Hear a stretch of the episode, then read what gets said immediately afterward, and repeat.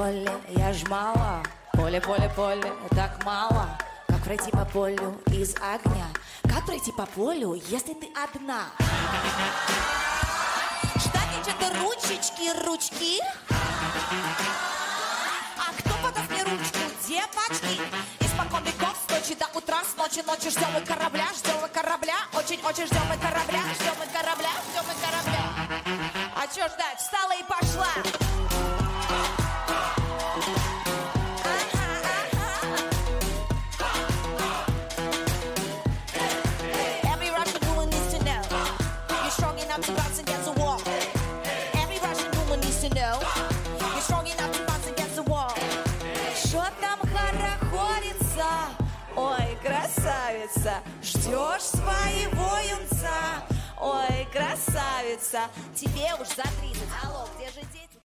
در اواخر قرن هجدهم میلادی انقلابهای فرانسه و آمریکا نوید موج تازه‌ای از آزادیخواهی در دنیا می‌داد. شهروندان فرانسوی و مستعمره نشینان آمریکایی تحت تاثیر جریانهای روشنفکری دیگه نمی‌خواستند که تحت سلطه سلطنت‌های فاسد باشند. در سال 1848 تب انقلاب آلمان، اتریش، ایتالیا، سوئد، رومانی، فرانسه و بخشهایی از امریکای لاتین رو دچار کرده بود. هدف این بود که حکومت‌های قدیمی سرنگون و قدرت به دست مردم داده بشه. متاسفانه انقلاب‌های 1848 همه با شکست‌های ملال‌آوری شهره شدند. اما تب تغییر به کلی فروکش نکرد. در قالب یک ایدئولوژی سیاسی بروز کرد که تغییرات سریع اقتصادی و اجتماعی همراه با انقلاب صنعتی هم در اون نقش عمده داشت. این ایدئولوژی که به سوسیالیسم مشهور شد، وعده برابری برای همه می‌داد و بنیانگذارانش کارل مارکس و فردریش انگلس بودند. اونا با هم نسخه ای از سوسیالیسم رو توسعه دادند که از دکترین های قبلی اون ایده علمی تر بود. مسیری که اون تئوری پیشنهاد می‌داد عملی تر و قابل قبول تر بود. این ایده موسوم به مارکسیسم مثل شعله های وحشی آتیش به روشنفکرهای سراسر اروپا سرایت کرد. به امید روزی که حکومت‌های پادشاهی سرنگون و ماشین‌های کاپیتالیستی که سلطنت‌ها با استفاده از اونا در 50 سال اخیر حکومت می‌کردند نابود بشن. تئوریسین‌ها ایده مارکس رو توسعه دادن و به صورت مخفیانه انقلاب‌های سوسیالیستی رو طرحریزی کردند. تا حدود سالهای 1900 که ایده های یک تئوریسین دیگه ایده اصلی بین سوسیالیست های دنیا شد. اسم این تئوریسین ولادیمیر لنینه. ایده های لنین که به مارکسیز لنینیسم مشهور شد تبدیل به نقشه راه چپ های دنیا شد. اما چرا؟ چون در جایی که انقلاب های آزادی خواهانه در سرنگونی حکومت های سلطنتی باقی مانده عاجز مونده بود موفق شده بود.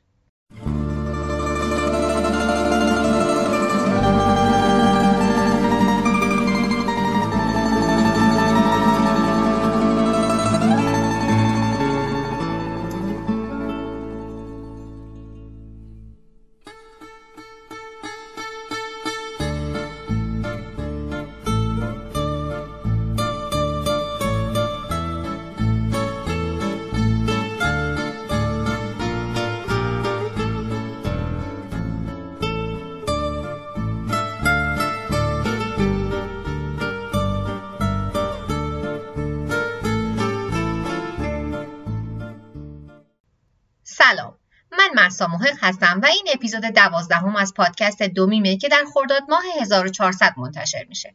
این هفته و هفته آینده قراره برم سراغ پدر فلاکت و بدبختی در دنیا که احتمالا تاثیرگذارترین تئوریست و رهبر مارکسیست دنیاست ولادیمیر لنین. لنین همه عمرش رو وقف انقلاب کرد. 20 سال جنگید تا سلسله رومانوف را سرنگون کنه با این امید که جرقه انقلاب سوسیالیستی رو در تمام جهان بزنه. این هفته داستان به قدرت رسیدنش رو میگم و هفته آینده براتون تعریف می‌کنم که حکومت کوتاه لنین چجوری همراه با وحشیگری های مداوم در قالب جنگ داخلی، شورش و وحشت ساخته دست حکومت بود. اتحاد جماهیر شوروی جدیدی که لنین ساخته بود، مطالعه در آشوب بود و نه تنها نقشه های لنین برای کمونیسم بینالمللی رو نقشه بر آب کرد، بلکه راه رو برای غلبه فردی شیطانی تر بر خودش هموار کرد. این اپیزود و اپیزود بعدی از پادکست انگلیسی زبان دیکتاتورز یا دیکتاتورها از مجموعه پادکست های کمپانی پارکست نقل میشه. اگر احیانا جایی بخوام به روایت چیزی اضافه کنم حتما قبلش اعلام می‌کنم. من کارشناس تربیت کودک نیستم. بچه هم ندارم. ولی نظرم اینه که این قصه خیلی مناسب بچه ها نیست.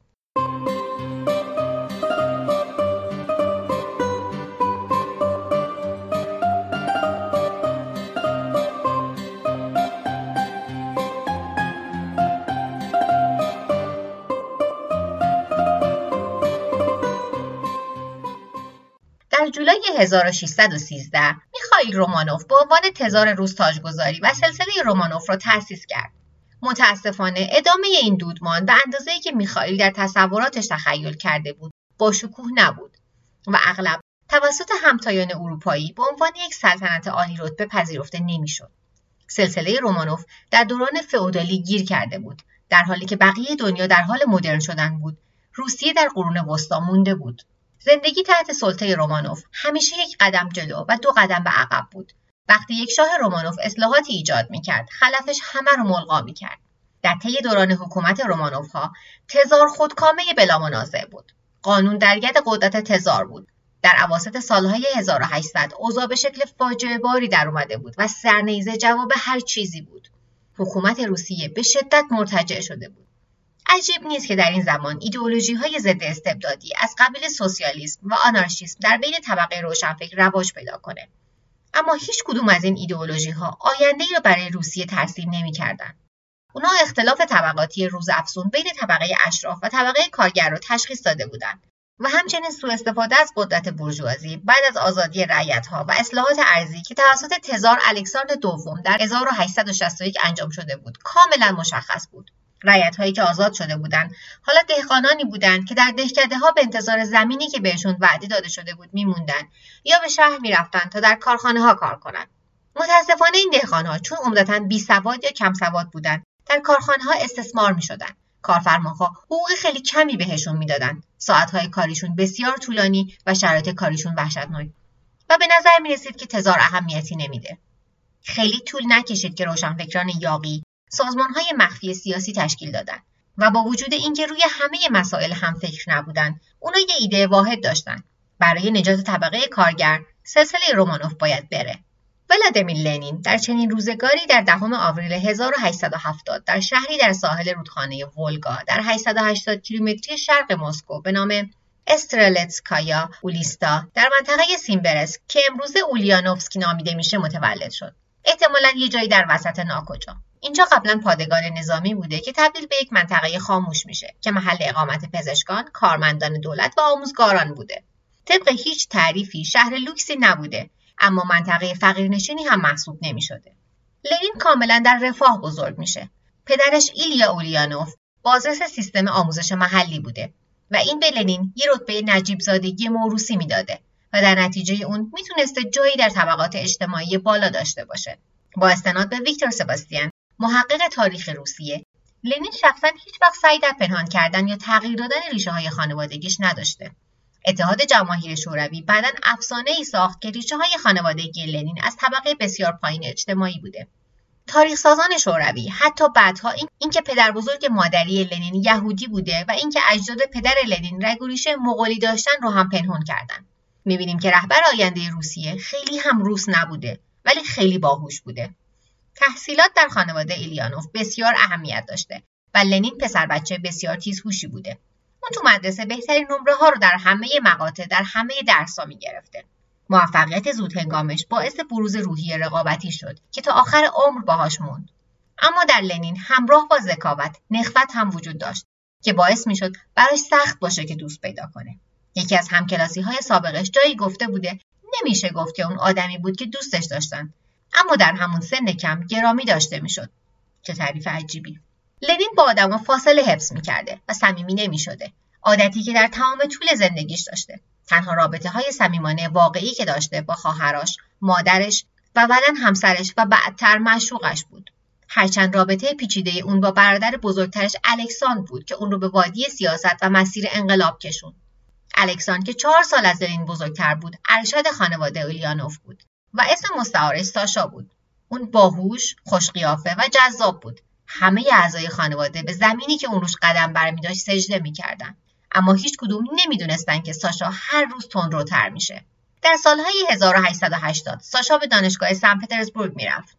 بلافاصله اون به یه سازمان زیرزمینی به اسم ناردونیا ولیا یا خواسته مردم میپیونده. خواسته مردم یک گروه تندروی پوپولیست بوده که هم باورهای سوسیالیستی و هم آنارشیستی داشته. هدف اونا مشخص بود. پایین کشیدن خاندان سلطنتی به هر روش و وسیله که لازمه. در 1881 گروه خواسته مردم در ترور تزار الکساندر دوم موفق شد.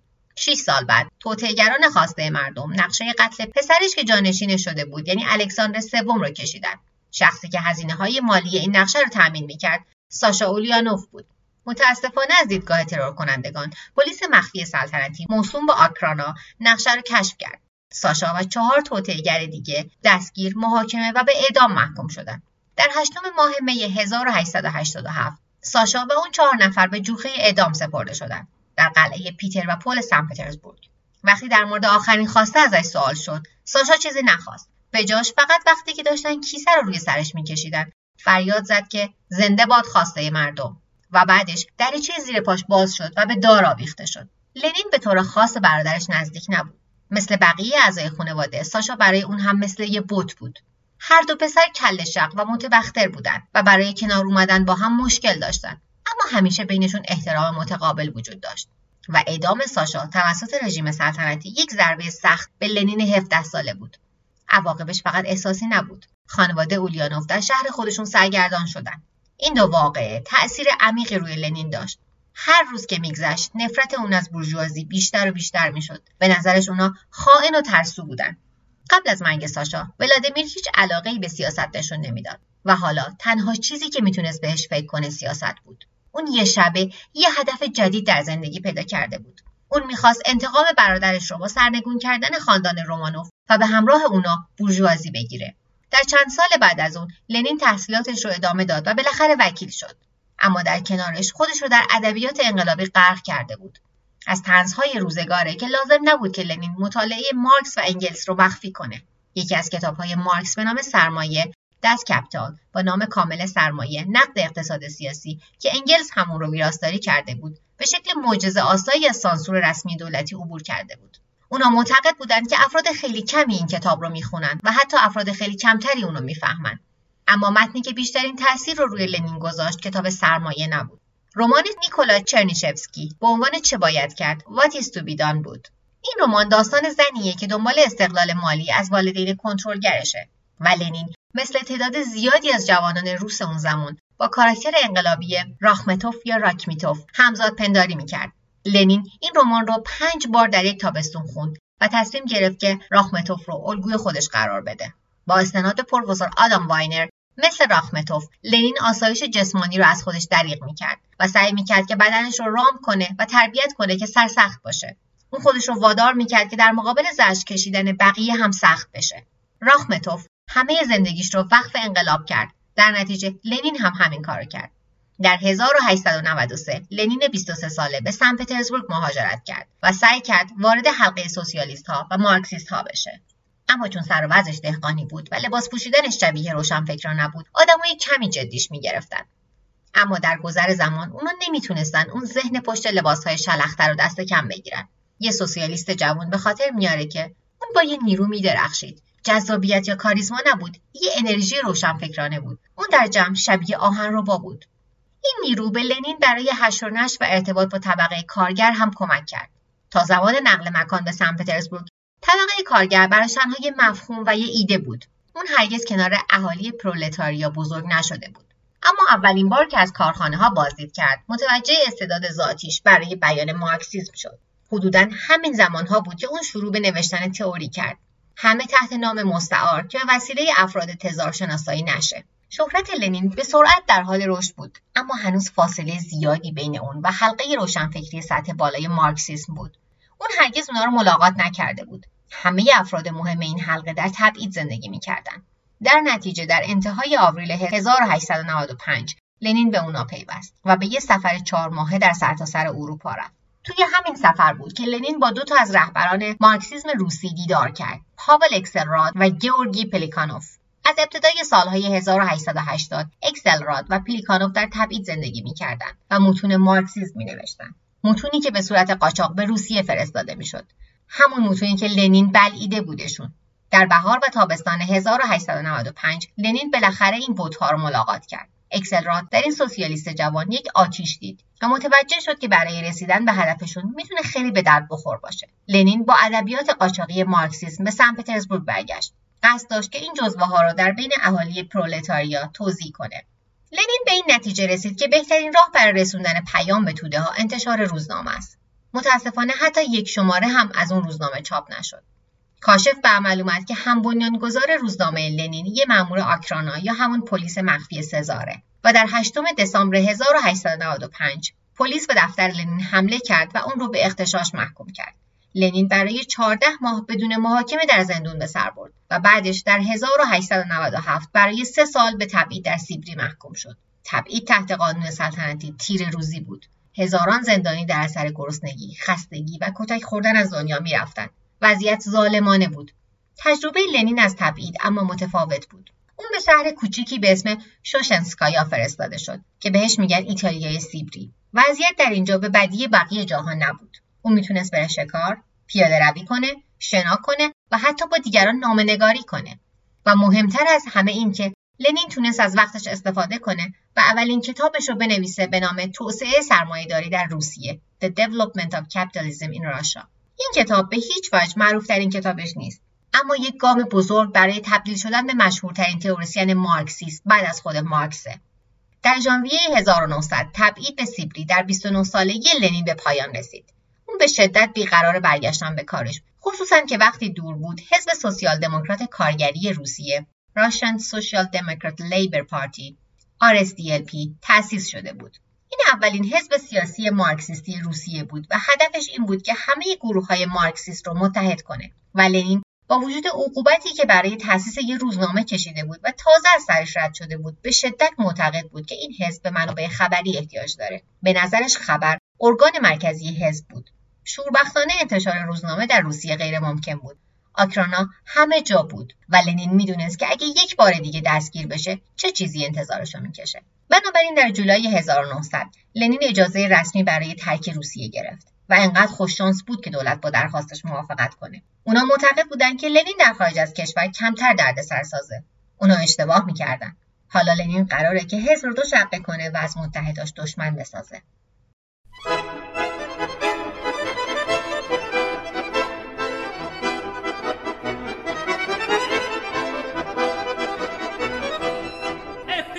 яблочко, да сбоку зелено, Колчаку забурал ходить не велено. Колчаку забурал ходить не велено. Как эсеры по Сибири загранично нас хвалили. Барыня, барыня, сударыня, барыня, барыня, барыня, сударыня, барыня. در حدود 13 سال لنین سی ساله زندگیشو وقف انقلاب مارکسیستی کرده. بیشتر فعالیت ها شامل تحریک کردن مردم البته به صورت خیلی ملایم و نوشتن تئوری بود. اما برای تبعیدش به سیبری کافی بود. بعد از اتمام تبعید در ابتدای 1900 ولادیمیر می‌دونست که همیشه از طرف آکرانا پلیس مخفی سلطنتی تحت نظره. اما اون تصمیم نداشت که وابده اون عزمش رو جزم کرده بود که یک روزنامه سوسیالیست منتشر کنه.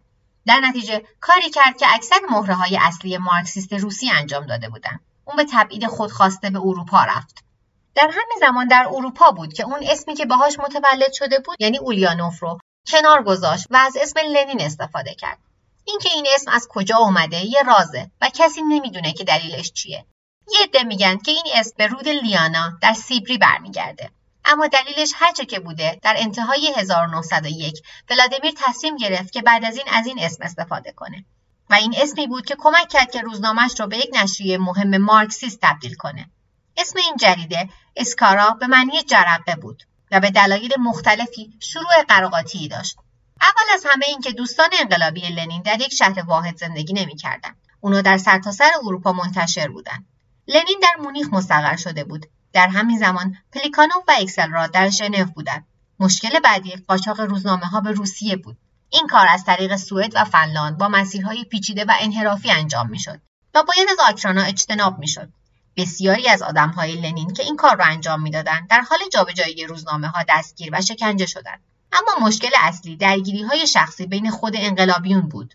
همین که شهرت لنین بیشتر می‌شد پلیکانوف به شکلی روزافزون احساس تهدید می‌کرد. اون بود که چهره مارکسیسم روسی بود و می‌خواست که این شرایط رو حفظ کنه. لنین هم مثل همیشه کل شق بود و می‌تونست کینتوز باشه. این دو نفر غالبا عدم توافق داشتند و داشت مشکلاتی بین روشنفکرهای قبلی و جدید پیش میومد توی این حیص و بیص های جدیدی هم در حال ظهور بودند بیشتر موفقیت ایسکارا نه به خاطر وجود لنین بلکه به خاطر شریکش بود. یولی اوسیپوویچ سیدربام یا یولی مارتاف. این دو یار انقلابی اولین بار در سن پترزبورگ در 1894 همدیگر رو دیدن و در لحظه با هم جور شدند. با استناد به تاریخدان ویکتور سباستیان مارتاف آشوبگر بود و لنین خودش رو کنترل می‌کرد. مارتاف انگار مرام کولی‌طور داشت در صورتی که منش لنین بورژوا بود. مارتاف خارج از قاعده و قانون و لنین پیرو قاعده و قانون بود. رابطه اونا خیلی نزدیک بود. به طوری که یکی از انقلابیون گفته بود که اگه لنین دو قلو داشت مارتاف اون یکی قلش بود. اما تفاوت‌های اونا گاهی باعث ایجاد تنش می‌شد و اونا در جامعه سوسیالیست روسیه جایگاه های متفاوتی داشتند. مارتاف بیشتر شخصا محبوب بود اما به لنین به چشم رهبر کاراتری نگاه می‌شد. الکساندر پاتریساف از ویراستارای ایسکارا گفته بود که لنین شخصیتی یک چرخ آهنین را داشت با انرژی غیر قابل وصف و ایمان به حرکتی که شروع کرده بود و ایمان لایزال به خودش. لنین این توصیف را دقیقا با ساختار برند خودش از سوسیالیسم به منصه ظهور میرسونه. در 1902 این موضوع را با انتشار یکی از تاثیرگذارترین کتاباش به اسم چه باید کرد؟ What is to be done به حد اعلا میرسونه. کتاب چه باید کرد که به نام رمان چرنیشوفسکی نامیده شده بود به تدریج به اصول و پایه مارکسیسم لنینیست تبدیل شد. ایده های این کتاب بعدا در انقلاب و حکومت متولور شد. ایده اصلی سوسیالیسم لنین ایجاد حزب انقلابی بود که برای احقاق حقوق کارگران بجنگه لنین در این زمان به نتیجه رسیده بود که طبقه کارگر هیچگاه قیام نمی‌کنه و نمیجنگه. در نتیجه به یه حزب از متخصصان انقلابی نیاز بود. کتاب چه باید کرد که در مارس 1902 منتشر شد. ایده جنجالی بود. لنین از اهالی واقعی پرولتاریا خواسته بود که از جنگ برای پرولتاریا دور بمونند و به جاش جنگ رو به روشنفکرا بسپارن. در حقیقت بیشتر چیزی که لنین نوشته بود جدید نبود. نقطه نظراتی که بیان کرده بود توسط بسیاری از مارکسیست های دیگه هم مطرح شده بود. پیریکانوف و اکسلرات هم نظرات مشابهی داشتند و گفته بودند که طبقه کارگر به روشنفکران بورژوا نیاز دارند که اونا رو رهبری کنند. اما نوشته های شفاف و دقیق لنین دنیای مارکسیست رو با آتیش کشید. سوسیالیست های جوان زیادی در سرتاسر سر اروپا آینده رو در لنین می‌دیدند. مردی که مقدر شده بود که سرمایهداری رو در دنیا سرنگون کنه. شوربختانه لنین داشت توجه پلیس مخفی آلمان را به خودش جلب می‌کرد و میترسید که آکرانا که نیروهایی برای زیر نظر داشتن اشخاص در اروپا داشت آلمانها را قانع کنند که کارشو بسازند در نتیجه در آوریل 1902 لنین و همسرش نادیا که چهار سال بود با هم ازدواج کرده بودند به لندن نقل مکان کردند. در لندن بود که لنین یه مارکسیست روس جوون رو به نام لف داویدویچ برونستاین که به لیان تراتسکی معروفه رو ملاقات کرد. تراتسکی هم داشت با نوشتههاش برای خودش اسمی به هم می‌زد. نوشتههاش در ایسکارا با نام مستعار قلم یا pen منتشر می‌شد. تراتسکی ساکن لندن نبود و فقط داشت از پایتخت انگلستان گذر می‌کرد و این دو نفر وقت زیادی با هم نگذروندند اما لنین تحت تاثیر قرار گرفته بود. انقدر که به یولی مارتاف اینجوری نوشت ما به آدمهای انقلابی بیشتری به این شکل و با این حد اعلا از توانایی و تعهد نیاز داریم.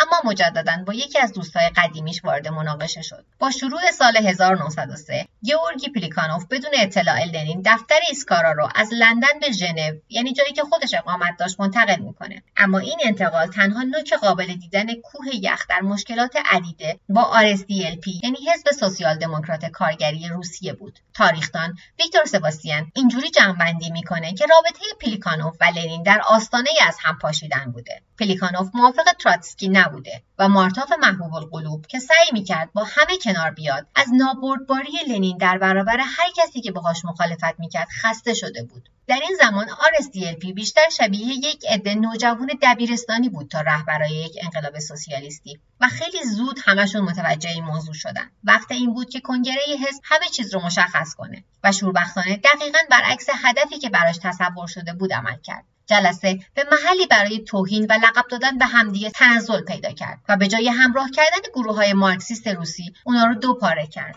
چیزی که محل اختلاف اصلی بود نحوه عضوگیری حزب بود. لنین معتقد بود که فقط انقلابیون متخصص وارد بشن و عضویت بسته باشه و شامل اهالی واقعی پرولتاریا نباشه. یولی مارتاف برعکس این رو می‌خواست. اون معتقد بود که RSDLP علاوه بر رهبر به پیاده نظام هم احتیاج داره و به همین دلیل موافق عضوگیری باز شامل اهالی اصلی پرولتاریا یا همون طبقه کارگر بود. کارگرها اعتصاب کننده ها تظاهر کننده ها و غیره. مارتاف در موضوع عضویت برنده شد. اما در بقیه موضوعات لنین پیروز ماجرا بود. اونایی که طرف لنین رو گرفتن به بلشویک معروف شدند که در زبان روسی معنی اکثریت میده و اونایی که طرف مارتاف را گرفتن منشویک نامیده شدند که در زبان روسی معنی اقلیت میده. در پایان کنگره RSDLP به این دو دسته تقسیم شده بود و دیگه هیچ وقت هیچ تجمیعی اتفاق نیفتاد.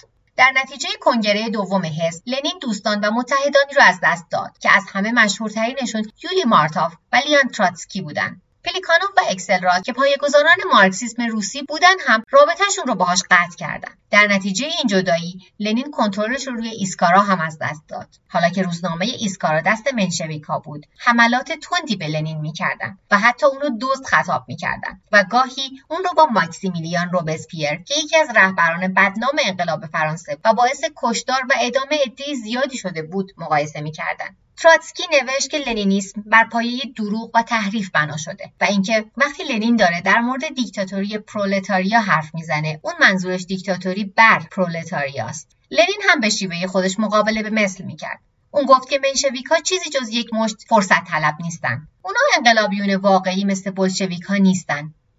در یک سال و نیم بعد از کنگره دوم مارکسیست روسی و مردی که قرار بود خاندان رومانوف را سرنگون کنه درگیر گیس و گیسکشی بود. هر دو دسته بلشویک و منشویک انقدر درگیر دعوا بودند که متوجه این نبودند که روسیه بشکه باروتی بود که هر لحظه ممکن بود منفجر بشه. در ژانویه 1905 این خبر به لنین رسید که یک تظاهرات مسالمت آمیز علیه تزار تبدیل به آشوب شده. این واقعه به یک شنبه خونین بلادی ساندی معروفه و جرقه انقلاب 1907 رو می‌زنه. به زودی انقلاب در سرتاسر روسیه منتشر میشه.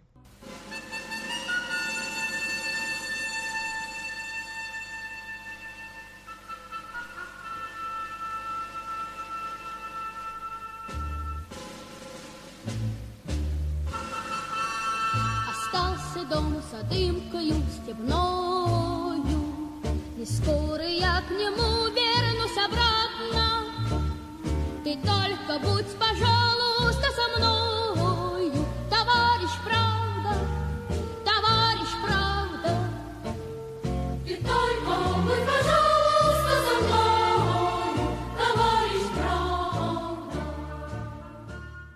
بین سالهای 1900 و 1905 ولادیمیر لنین خودش رو وقف تئوری مارکسیسم و فعالیت‌های انقلابی کرد. همین که به یکی از مهره‌های اصلی تبدیل شد، نخوت و ایده‌هاش باعث ایجاد گسست در بین مارکسیست‌های روسی شد. اما در زمانی که لنین در حال جدل با رقباش در اروپا بود، روسیه در آستانه سقوط بود. در اکتبر 1894 تزار الکساندر سوم مرده بود و پسرش نیکولاس دوم به جاش بر تخت سلطنت نشسته بود. نیکولاس کاملا از اداره اون امپراتوری وسیع عاجز بود و بدتر از اون دلش هم نمی‌خواست که این کار رو بکنه. همزمان اما معتقد بود که خواست خدا بوده که بر مردم روسیه حکومت کنه. در حقیقت اون در قرون وسطا گیر کرده بود در حالی که دنیای اطرافش مدرن شده بود. اینا باعث تصمیمات اشتباه توسط تزار نیکولاس هم در روسیه و هم در خارج از روسیه شد. یکی از بدترینشون جنگ با ژاپن در 1904 بود.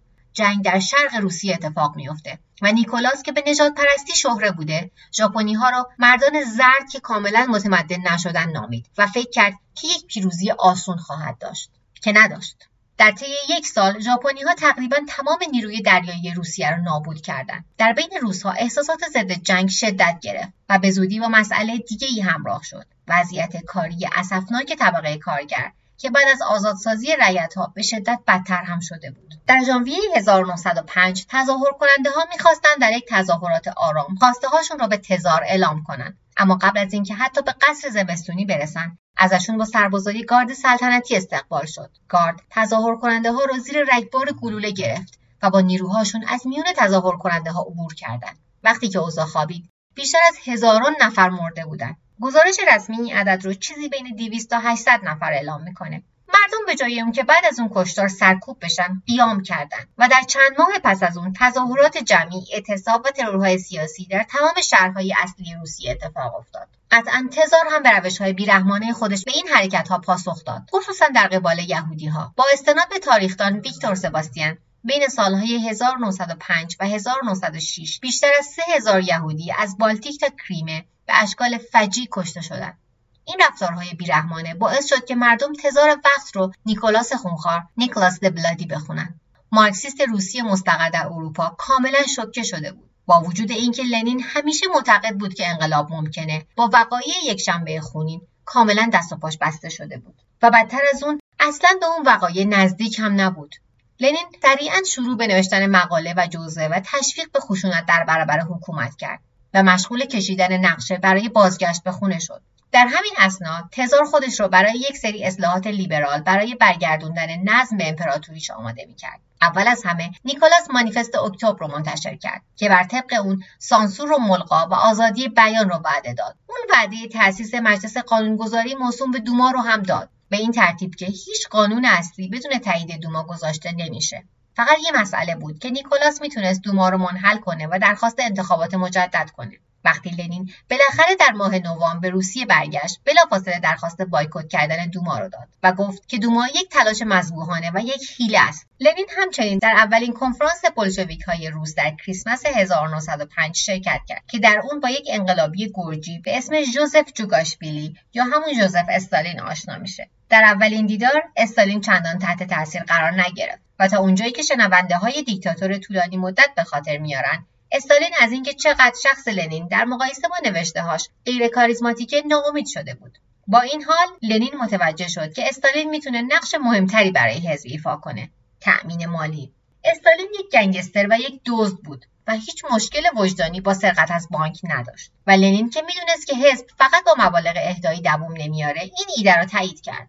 تایید سرقت از بانک توسط لنین یه دعوای جدید با منشویکا راه انداخت. اونا به دلایل قابل درکی کاملا مخالف این ایده بودن و چون اینجا تعدادشون بیشتر بود سرقت رو کاملا غیرقانونی کردن. به هر حال لنین نمی‌تونست بیشتر از این در شهر بمونه و حرفشو به کرسی بشونه. تزار هنوز در قدرت بود و بعد از اینکه شور انقلابی 1905 خوابید لنین مجدد به اروپا برگشت. به مدت تقریبا ده سال لنین از شهری به شهر دیگه میره. این زندگی یک انقلابی روس بود. شما اینجا در حال فرار از جاسوسای آکرانا هستین؟ یا دارین تئوری می نویسین یا به دشمنای سیاسیتون حمله می‌کنین یا آینده رو پیش بینی می‌کنین و منتظر میمونین که اتفاق بیفته. یکی از پیش های کلیدی توسط بیشتر سوسیالیست های ساکن اروپا این بود که یک جنگ جهانی در شرف وقوعه که باعث پایان سرمایه داری میشه. نه اینکه لنین خواستار یه فاجعه جهانی باشه اما معتقد بود که طبقه کارگر می‌تونه از بحرانها در جهت ایجاد یک حکومت سوسیالیست استفاده کنه. نه فقط در روسیه که در تمام دنیا. اما این جنگ اتفاق نیفتاد. هر سالی که میگذشت لنین اطمینانش رو از اینکه این جنگ بالاخره اتفاق میفته از دست می‌داد تا تابستان 1914 در آگست 1914 جنگ جهانی اول در سرتاسر سر اروپا در گرفت. روسیه فرانسه و بریتانیا در یک طرف آلمان اتریش مجارستان و امپراتوری عثمانی در طرف دیگه. در ابتدا حمایت عمومی از جنگ در روسیه وجود داشت و یه موج ملیگرایی در کشور راه افتاد. نیکولاس حتی اسم سن پترزبورگ رو طی یک اقدام میهم پرستانه به پتروگراد تغییر داد تا اسم پایتخت کمتر آلمانی باشه. اما خیلی زود جنگ برای روسیه تبدیل به یک آشفتگی دیگه شد. بعد از یک سری پیروزی های اولیه در مقابل اتریش روسها خودشون را در مقابل نیروهای آلمانی دیدن که هم بهتر آموزش دیده بودن هم بهتر تجهیز شده بودند در نتیجه نمی‌تونستن مقابلشون بیستن. نیکولاس که به هیچ وجه یه فرمانده نظامی نبود شکست رو نپذیرفت. لنین در اون زمان بیشتر دلش می‌خواست که روسیه شکست بخوره تا اینکه پیروز بشه. اگر نیکولاس برنده می‌شد انقلاب سوسیالیستی رو برای خدا می‌دونه چند سال عقب مینداخت این طرز فکر لنین رو در مقابل بعضی مارکسیست های روس از جمله پلیکانوف قرار می‌داد. پلیکانوف با موج ملیگرایی روسی همراه بود. در طی سالهایی که جنگ جهانی جریان داشت غرور و میهنپرستی روسی تبخیر شد و از بین رفت و احساسات ضد جنگ و ضد رومانوف دوباره در روسیه همهگیر شد. در ابتدای 1917 افکار عمومی ضد جنگ به حد اعلای خودش رسیده بود. در طی زمستون مواد غذایی نایاب شد و باعث شد که کارگرای گرسنه در یکی از سختترین و سردترین زمستونها تا حال حاضر تاریخ بلرزند. در 23 فوریه 1917 روز جهانی زن بود. و طبق سنت همیشگی زنان برای رژه به خیابونهای پتروگراد رفتند. اما امسال 130 هزار نفری که به خیابون اومده بودند فریاد می‌زدند که ما نون می‌خوایم ما گرسنه ایم در آخر روز اون فریادها تبدیل به مرگ بر تزار و ما صلح می‌خوایم شد. در چند روز بعد تظاهرات بزرگتر و خشن شد و به مسکو کشیده شد. نیکولاس خشمگین بود و به پلیس دستور داد تا با شلیک به تظاهر کنندگان قائله را ختم کنند. اما دسته از سربازا در پتروگراد به مردم پیوستند و پلیس از کشتنشون سرباز زد. تظاهرات ادامه پیدا کرد. نیکولاس متوجه وخامت اوضاع و صورتهایی که ازش عصبانی بودن نبود. مشاوراش ولی متوجه شده بودن. اونا فهمیده بودن که این بار با انقلاب 1905 فرق داره. مردم عصبانیتر گرسنهتر و بدبینتر بودن و این بار وعده اصلاحات لیبرال کافی نبود. اونا می‌دونستن که تنها یک راه حل وجود داره. کناره نیکولاس که می‌دید متحداش رو از دست داده. راه دیگه جز اینکه موافقت کنه نداشت. در دوم مارس 1917 تزار نیکولاس دوم از تاج و تخت کناره گیری کرد. و دیگه بعدش خاندان رومانوفی وجود نداشت. مهمه که یادمون باشه که انقلابی که در فوریه اتفاق افتاد یه نقشه بزرگ مارکسیسم نبود. و با وجود اینکه سوسیالیست ها در تظاهرات شرکت کردند همه ماجرا خودجوش اتفاق افتاد و زنان شروع کنندش بودند اما این معنیش این نبود که مارکسیست ها قصد ندارن که قدرت را در دست بگیرن. چند روز بعد از کنارگیری تزار جلسه ای بین همه فرقه های سوسیالیسم شامل بلشویک ها و منشویک ها و یک گروهی که به انقلابیون سوسیالیست موسوم بودند SR ها برای تعیین قدم های بعدی تشکیل شد. اینجا بود که دشمن لنین یولی مارتاف پیشنهاد داد که از آلمان ها برای بازگشت به روسیه کمک بگیرند در کمال ناباوری لنین کینهاش را کنار گذاشت و موافقت کرد. این نقشه کار کرد. با یک سری مذاکرات پشت پرده آلمانی ها موافقت کردند که لنین و رفقاش رو قاچاقی به روسیه برگردونند و انقلاب بلشویکی رو تأمین مالی کنند بعد از یک سفر هفت روزه مهرموم شده با قطار لنین در اول آوریل به ایستگاه فنلاند در پتروگراد رسید. اون در مقابله جمعیت بزرگ سخنرانی کرد و هم وعده پایان جنگ با آلمان رو داد هم آوردن نون به سفره همه.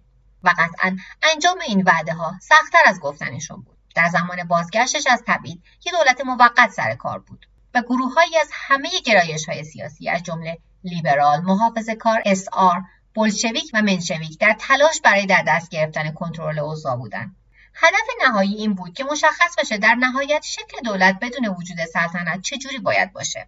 از همون ابتدا دولت موقت ضعیف بود. دلیل اصلی هم این بود که قدرت با شورایی متشکل از کارگران، سربازان و دهقانان در پتروگراد تسهیم می‌شد. این دو پاره شدن قدرت باعث می‌شد که هیچ کس ندونه که واقعا کی در رأس اموره لنین می‌دونست که چنین آشوبی بهترین کاتالیزور برای در دست گرفتن قدرت توسط بلشویک است در نتیجه در طی ماه آوریل و می لنین در خیابونها سعی می‌کرد که مردم رو به طرف بلشویکا بکشونه. لنین و بلشویکا بالاخره حمایت ارتش رو به دست آوردن. با وجود اینکه درخواستهای مکرر لنین برای خاتمه جنگ این زمزمه را به وجود آورده بود که جاسوس آلمان هاست سربازها از بلشویسم خوششون اومد. با شروع ماه جولای یک گروه ملوان در پایگاه کرونشتاین به بلشویکها پیوستند. بین سوم تا هفتم جولای ملوانان سربازا و کارگرا با خشونت با پلیس در پتروگراد درگیر شدند. بسیاری معتقدند که این لحظه کودتای بلشویک بود. اما هیچ مدرکی که لنین واقعا خواستار درگیری ها و خشونت های ماه جولای شده باشه وجود نداره. با استناد به تاریخدان ویکتور سباستیان در هنگام بروز این وقایع لنین حتی در پتروگراد نبوده و این مرام بلشویکی نیست که خواستار درگیری بدون حضور خودش باشه. فارغ از اینکه لنین در این ماجرا نقش داشته یا نه دولت موقت اون رو مقصر می‌دونه. و دستور بازداشت لنین و افراد رد بالای بلشویک صادر میشه. یک بار دیگه لنین مجبور میشه که روسیه رو ترک کنه. خوشبختانه برای لنین این بار مجبور نبود که طولانی مدت در تبعید بمونه. دولت موقت توسط مردی به نام الکساندر کارنسکی اداره می‌شد. کارنسکی بیشتر از اینکه از چپی ها بترسه از دست راستی ها میترسید. و در August به این باور رسید که محافظ کارها در حال طراحی کودتا هستند که نبودند. اما این باعث نشد که کارنسکی ژنرال لاور کورنیلاف که قهرمان جنگ بود رو برای برنامه‌ریزی برای غصب قدرت محکوم نکنه. کارنسکی ناامیدانه از چپی ها و بلشویک ها برای کمک به جلوگیری از این کودتای نظامی که وجود خارجی نداشت کمک خواست. در نهایت کارنیلاف بدون خشونت دستگیر شد و ماجرای عجیب کارنیلاف بدون خونریزی تموم شد. اما برای بلشویکا یه تبلیغات قوی شد و در انتهای سپتامبر لنین می‌دونست که زمان انقلاب بلشویکی رسیده. بعد از اینکه در خفا به پتروگراد برمیگرده در دهم اکتبر با کمیته مرکزی بلشویک دیدار می‌کنه. اون بعد از ظهر اونا داشتن در مورد برنامه‌ریزی یک کودتای واقعی صحبت می‌کردن. لیان تراتسکی هم در اون جمع بوده. زمانی بعد از انقلاب فوریه تراتسکی و لنین مجدد به هم پیوسته بودند و زمانی که لنین در تبعید بوده تراتسکی رسما بلشویک شده بود. همه موافق این نبودند که بلشویکها باید دست به کودتا بزنند اما لنین حرفش رو به کرسی میشونه. جلسه با این تصمیم تموم شد. الان یا هیچ وقت. در صبح 25 اکتبر 1917 نیروهای بلشویک موسوم به گارد سرخ به پتروگراد هجوم بردند و تعدادی از ساختمانهای دولتی رو اشغال کردند. از جمله بانک اداره پست و ایستگاه قطار. اونا همچنین کنترل تعدادی از پلهایی که راه ورود و خروج به شهر بودن رو هم در دست گرفتن. در ساعت 9 صبح بلشویک ها کنترل کامل ارتباطات و مراودات مالی شهر را در اختیار داشتند و در عمل با هیچ مقاومتی هم روبرو نشدند. تنها جایی که باقی مونده بود کاخ زمستانی بود یعنی مقر دولت. با وجود داستانهایی که بعدا تعریف میشه حمله به کاخ زمستونی یک ماجرای دراماتیک نبوده. در حقیقت یک سری اشتباهات نظامی بوده که جبرانش تقریبا تمام روز طول می‌کشه. در نهایت درست قبل از ده شب دو کشتی جنگی از پایگاه نیروی دریایی کرونشتاین می‌رسه و شروع به شلیک خالی به سمت کاخ زمستونی می‌کنه. این نشونه شروع طوفان بوده. و گارد سرخ و ملوانا وارد کاخ شدن. اونا بازم با هیچ مقاومتی روبرو نشدن و خیلی سریع همه کارمندای دولتی که جلو چشمشون میمده رو دستگیر کردن. شوربختانه مردی که لنین بیشتر از همه میخواستش یعنی الکساندر کارنسکی فرار کرده بود. اما این مشکل یه روز دیگه بود. حالا کاخ زمستونی در ید قدرت بلشویک ها بود و زمان این بود که لنین خودش رو به کنگره شوروی معرفی کنه. در ساعت اولیه 26 اکتبر 1917 ولادیمیر لنین 47 ساله در مراسمی که در واقع تاجگذاری بود فرمانش رو برای صلح و فرمانش رو برای سرزمین اعلام کرد که قول پایان دادن به جنگ با آلمان و توزیع مجدد ثروت می‌داد. سی سال و پنج ماه از اعدام الکساندر ساشا اولیانوف توسط خاندان رومانوف گذشته بود. برای انتقام مرگ برادرش لنین قول داده بود که امپراتوری روسیه را سرنگون کنه و یک ملت سوسیالیست بسازه. اما هرچند که اون در واقع در سرنگونی خاندان رومانوف نقشی نداشته بالاخره در موقعیتی بود که بر سرمایهداری غلبه کنه. برنامه هاش نه تنها روسیه رو برای همیشه تغییر می‌داد بلکه تمامی دنیا رو. هفته آینده براتون در مورد تلاش های لنین برای ساختن یک ملت سوسیالیست در حالی که به صورت مدام در جنگ داخلی بود میگم. و اما توضیح در مورد موزیکی که در ابتدای این اپیزود پخش شد. این موزیک اسمش زن روسی یا راشن وومنه که توسط منیژه سنگین اجرا شده. منیژه سنگین یک خواننده روس با اصالت تاجیکه که با این آهنگ در یوروویژن 2021 کشور روسیه رو نمایندگی می‌کرد. این آهنگ به زن روسی یادآوری می‌کنه که چقدر قویه و اونو تشویق به شکستن کلیشه های مرسوم می‌کنه. دلیل انتخاب این آهنگ این بود که آخرین تزار روسیه رو در حقیقت زنها سرنگون کردن نه لنین.